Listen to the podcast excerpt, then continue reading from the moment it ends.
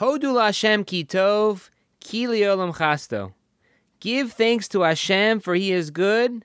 His kindness endures forever. Hello, my friends. This is Rabbi Shlomo Kohn. Welcome back for another great episode of the Practical Parsha Podcast.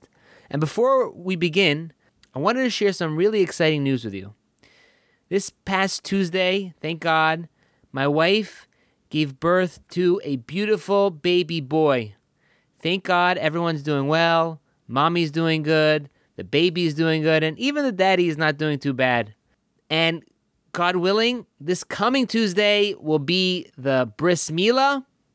So keep listening for next week if you want to know what the name is. And as always, if you have any questions, comments, would like to say Mazel Tov, maybe you want to send me a baby gift, please feel free to send me an email at rabbishlomokohn@gmail.com. I'd love to hear from you. This week's Parsha is Parshas Bamidbar. And as I mentioned last week, we're beginning the fourth book of the Torah, the book of Bamidbar. So aside from being Parshas Bamidbar, it's also, we're in the book of Bamidbar. And if you translate Bamidbar, it doesn't necessarily mean numbers. That's how people call it in English. The book of Bamidbar is referred to the book of numbers, but it's not correctly translated. Bamidbar means in the desert. The reason why it's referred to as numbers is because in this week's Parsha, we talk about the census. God commands Moshe Rabbeinu to take a census of the Jewish people. This is the fourth time in the Torah that there's a commandment to count the Jewish people. Now, the way that we are counted is not by just counting people. We don't do that, but rather each male Jew over 20 would give a half a shekel coin. And by counting up the coins, we would know how many people there are in the nation. Now, there's different reasons that are given as to why there is a commandment to count the Jewish people. The primary idea that we see is that the reason why Hashem gave the commandment to Moshe Rabbeinu to count up the Jews is that just like a person counts things which are dear to them, right? If we have diamonds, people are checking their retirement accounts all the time. Maybe not now so much, hopefully not. But the point is that we check things that are important to us. We check our bank accounts, right? So to Hashem, each Jew is important to Him. And therefore, there's a special commandment to show the love to the Jewish people to count us. Now, there's additionally different reasons that are given, such as the fact that Jewish people were about to cross into the land of Israel. They needed to know the amount of men that would be able to fit to serve in the army, that they would do battle with the seven nations that lived in the land of Israel. But the idea that we see that's conveyed through of machatzis hashekel, of giving a half a shekel, is this idea that in the eyes of Hashem, in the eyes of God, everyone is equal because everyone had the same obligation of giving a half of a shekel. Even a rich person, a poor person, didn't make a difference. Everyone had that same obligation. And the lesson is that when it comes to how Hashem looks at us, God looks at us all the same. And it's up to us, it's up to what we do, how we act, and what we accomplish to elevate ourselves. Maybe how other people view us down here, sometimes we feel that people look down on us, we're not in a certain class, or we're in a certain part of society. But that doesn't really matter. But when it comes to Hashem, the real relationships, when it comes to our spiritual life, our real life, our eternal life, it has to do with how Hashem views us, and Hashem views us all the same, and it's up to us to do our part to make the most of what we have. Now, just to give a quick overview of the Parsha, as I mentioned, tells us about the mitzvah of this commandment of counting the Jewish people. Now, aside from that, there's also a special commandment that's given to the Jewish people, that is the Degalim, the banners, the flags, that the formations, that God gives specific instructions to Moshe Rabbeinu to assign the Jewish people in a different formation when they rested in the desert and when they traveled in the desert. And aside from putting them in specific spots and specific locations around the tabernacle, he also gave each tribe a special banner, a special, symbol, right? A seal. And these seals weren't just like, you know, sort of to make a separation like the King of England has a seal. These seals had spiritual connotations to them as well. And it made the Jewish people complete and whole. And, you know, it's brought down in the Midrashim that the nations of the world looked at the encampment of the Jewish people with their Degalim, with their flags, and they had this certain sense of aura on them, and it was befitting that the divine presence rested on them. Now, the Parsha also tells us about the Levi'im, the Levites, who had the special job of transporting the Mishkan, transporting the tabernacle, guarding it, and different families within the Levi'im had specific jobs. And the Torah tells us the jobs of each one of the families, as well as how the Mishkan, how the tabernacle would be transported, and how it would be set up as well. And the Parsha concludes with a prohibition, a warning to the Levi'im to make sure to treat the Mishkan, the tabernacle, with complete honor, to not, you know, to not disrespect it in any way, especially because of the fact that they would be dealing with it in more of a mundane manner, so to say, by transporting it, by taking apart. It warns them to be extra careful when they're dealing with the vessels of the Mishkan and the actual tabernacle itself, to have a specific honor regarding it.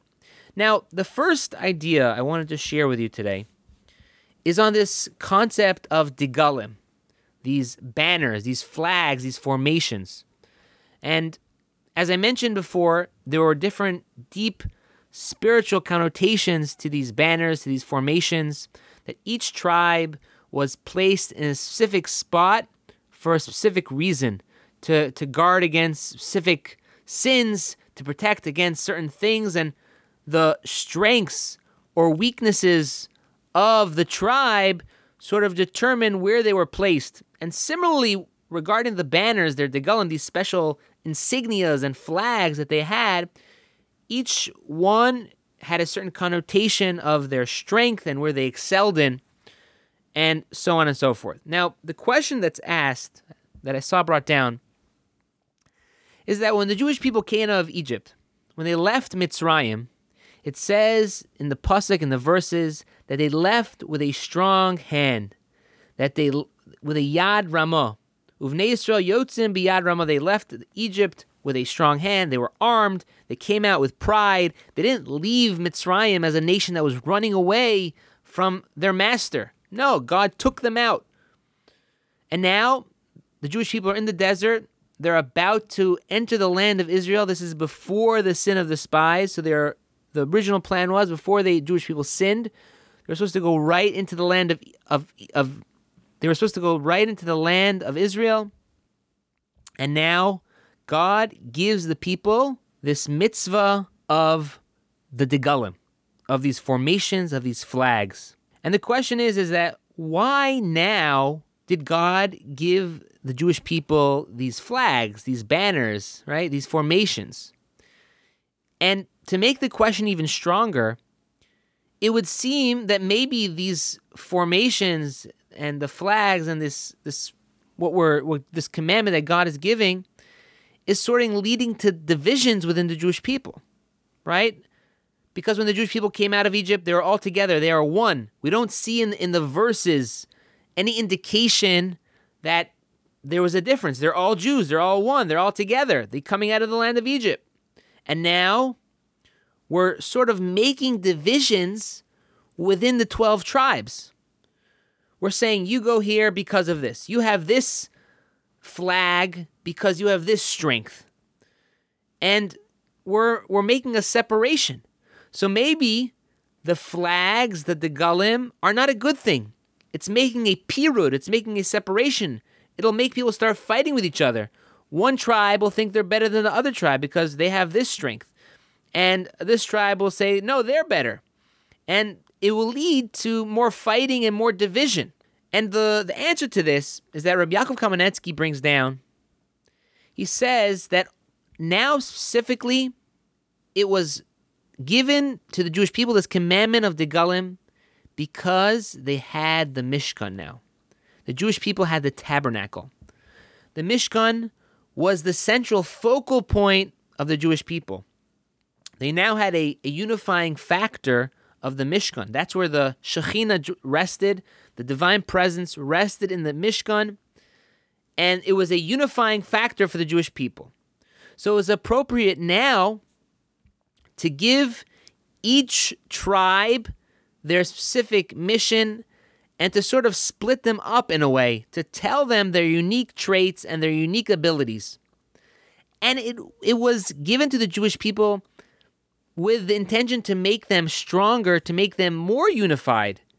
Because the idea is that just because people have different strengths and different abilities doesn't make one person better than the other.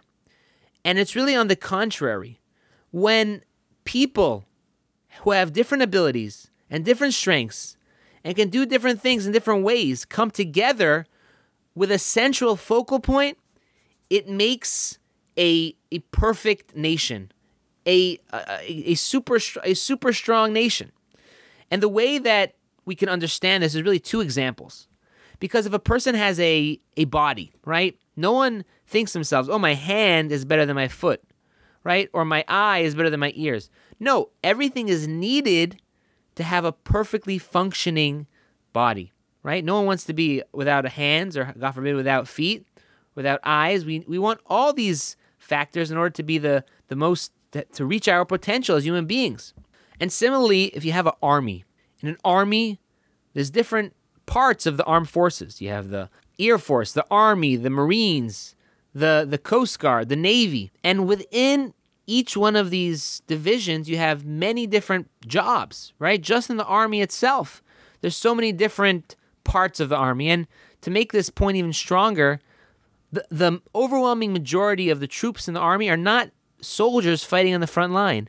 It's support personnel, people driving trucks, cooks, people, mechanics, people doing quote-unquote mundane jobs that have nothing to do with the people, shooting and jumping out of helicopters. Those are the minority of the soldiers. But the point is that if we don't have all the supporting personnel, so then the army cannot function perfectly. It's going to be lacking. The way that you become the best fighting force is if everyone does their job to the best of their abilities. That means a guy sitting in an office doing his job the best he can. That's what he excels at. And it means similarly so the guy jumping out of an airplane, right? But it doesn't mean that one is better than the other. It means that they're all needed to have this perfect army fight in the best way possible. And that's the idea of the Degalim here as well. That when the Jewish people left Mitzrayim, they were not capable of receiving the Degalim, receiving these flags, because they did not yet have a focal point that they were all looking toward. They did not yet have a Mishkan. They did not have the tabernacle.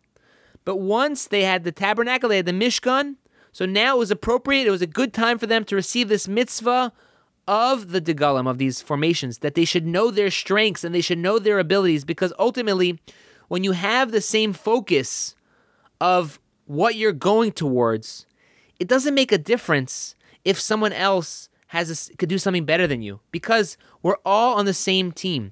We all want the best thing to happen, right? We all want to be Mekadshim Shem Shemayim. We all want to be sanctify God's name. And really, that should be our outlook in life as well, because our goal, our mission should be one goal. That is, like I mentioned before, to sanctify God's name, to be Mikadesh Shem Shemayim. And when we have that outlook in our lives, so it doesn't make a difference if someone does something better than me. It doesn't make a difference, my ego is less. I'm not saying it's the easiest thing to do, but the point is if we have the same outlook and the same goal, it helps us push aside the ego and accomplish more towards the betterment of everyone around us. And it's not just in our spiritual lives, it's in our family, it's in our jobs, it's with our friends. Because if we ask ourselves, what is my goal? Is my goal to have honor? Is my goal to be better than someone? And if the answer is yes, then you might have a problem. But if your answer is that, no, there's a higher mission here. My goal is to be the best friend I could be. My goal is to have the best family I could have, to have the best friendship, to have the best job, to be the best I could do, to be Mekadesh Shem Shemayim, to sanctify God's name. So then it doesn't make a difference. We all could do the best we could do with our skills, And if someone could do something better, it shouldn't bother us at all. A second idea I wanted to share with you is regarding the Aron. Now, the Aron, the Ark, was the most holy vessel in the entire Mishkan. And the way that it was transported signified this elevated holiness. Now, the family of Kahas was given this job, and even in the way that the Aron was transported was very unique. The people who would carry the Aron would have to walk backwards facing the Aron as to not disrespect it. While transporting the Aron, the Levi'im, the Bnei Kahas sang a special song to Hashem, and it was a great honor and privilege for the family of Kahas, one of the sons of Levi, to carry the Aron. Now, although the Torah gives a commandment to the family of Kahas to carry the Aron, it was obvious to everybody that the Aron was carrying them. And the commentaries tell us that they would be lifted up and carried by the holy vessel of the Aron, the Ark, and it wouldn't weigh anything. It's even though that they were supposedly carrying the poles of the Ark, the Ark was carrying them. And there's different stories in Tanakh which show how the Aron, the Ark, carried its carriers. And really what I wanted to bring out from this is a deeper idea over here. The Maral explains that just like in the Mishkan, the holiest part of the Mishkan was the Ark, was the Aron, and it sort of gave life to the Mishkan. It brought the divine presence into the tabernacle. So too, the neshama of a person, the soul of a person, upholds our bodies. That it's, we think our body is a resting place for our soul, but it's really the other way around. It's the soul that's giving our body life. That without a neshama, without that breath of God into us, we would just be a mound of dirt, right? And that's what, when a person leaves this world after 120 years, right? The reason why a person passes away is because the neshama leaves a person. The neshama is our life force. And I feel like with that outlook sometimes, it helps us have a recognition of who's truly supporting who. Many times we look at ourselves that we follow the Torah. We do mitzvos, right? We're upholding the Torah. That's how we look at it, right? But if we think about it a little bit deeper, is it possible that the Torah is upholding us? There's expression when it comes to, it's more referring to Shabbos, but they say that Jews don't keep Shabbos. Shabbos keeps the Jews. And that means is that Shabbos keeps us as Jews. If there wouldn't be a Shabbos, there wouldn't be Jews. And the idea can be said regarding our Torah observances, our mitzvos, that we think we're learning, we're keeping the Torah. But really the Torah is keeping us. If you think about the world as a whole, you don't want to look at the world. So much craziness is going on. You want to just have your sanity. And I hope this podcast gives you that sanity and that peace of mind. But the message I want to bring out here is that when we live our lives with the Torah, right, we shouldn't necessarily look at it that we're doing a favor for God, is that God is doing something for us, that when we observe the mitzvos, we have certain benefits, that the ills of society are not affecting us. The maladies which are affecting society at large don't affect us because we're doing what we're supposed to be doing. We're not letting in the outside noise. The problems that the world faces at large doesn't necessarily affect the person who's living within the confines of the Torah. because the Torah upholds us. It makes us uplifted. It makes us better people. And just because the rest of the world has a problem, we have to appreciate the physical and spiritual sicknesses that we are spared from by living with the Torah, by upholding the Torah, and really, in essence, it upholding us. And that's a very important lesson that we see from the Ark, from the Aron, that although the people, it maybe seemed that they were carrying the Aron, really, if you looked very closely, the Aron was carrying them. And that this example, this idea, is not just about the Aron. It's about our neshamos, our spiritual side, and the Torah, which is also spirituality. It's how we find spirituality. It's how we have that connection to Hashem, that we think we're upholding the Torah, but really the Torah is upholding us. With that, I'm going to finish for today's podcast. I hope you all enjoyed. If you have any questions, comments, or just like to reach out, please feel free to send me an email at rabbishlomokohn@gmail.com. I'd love to hear from you. Have a great day.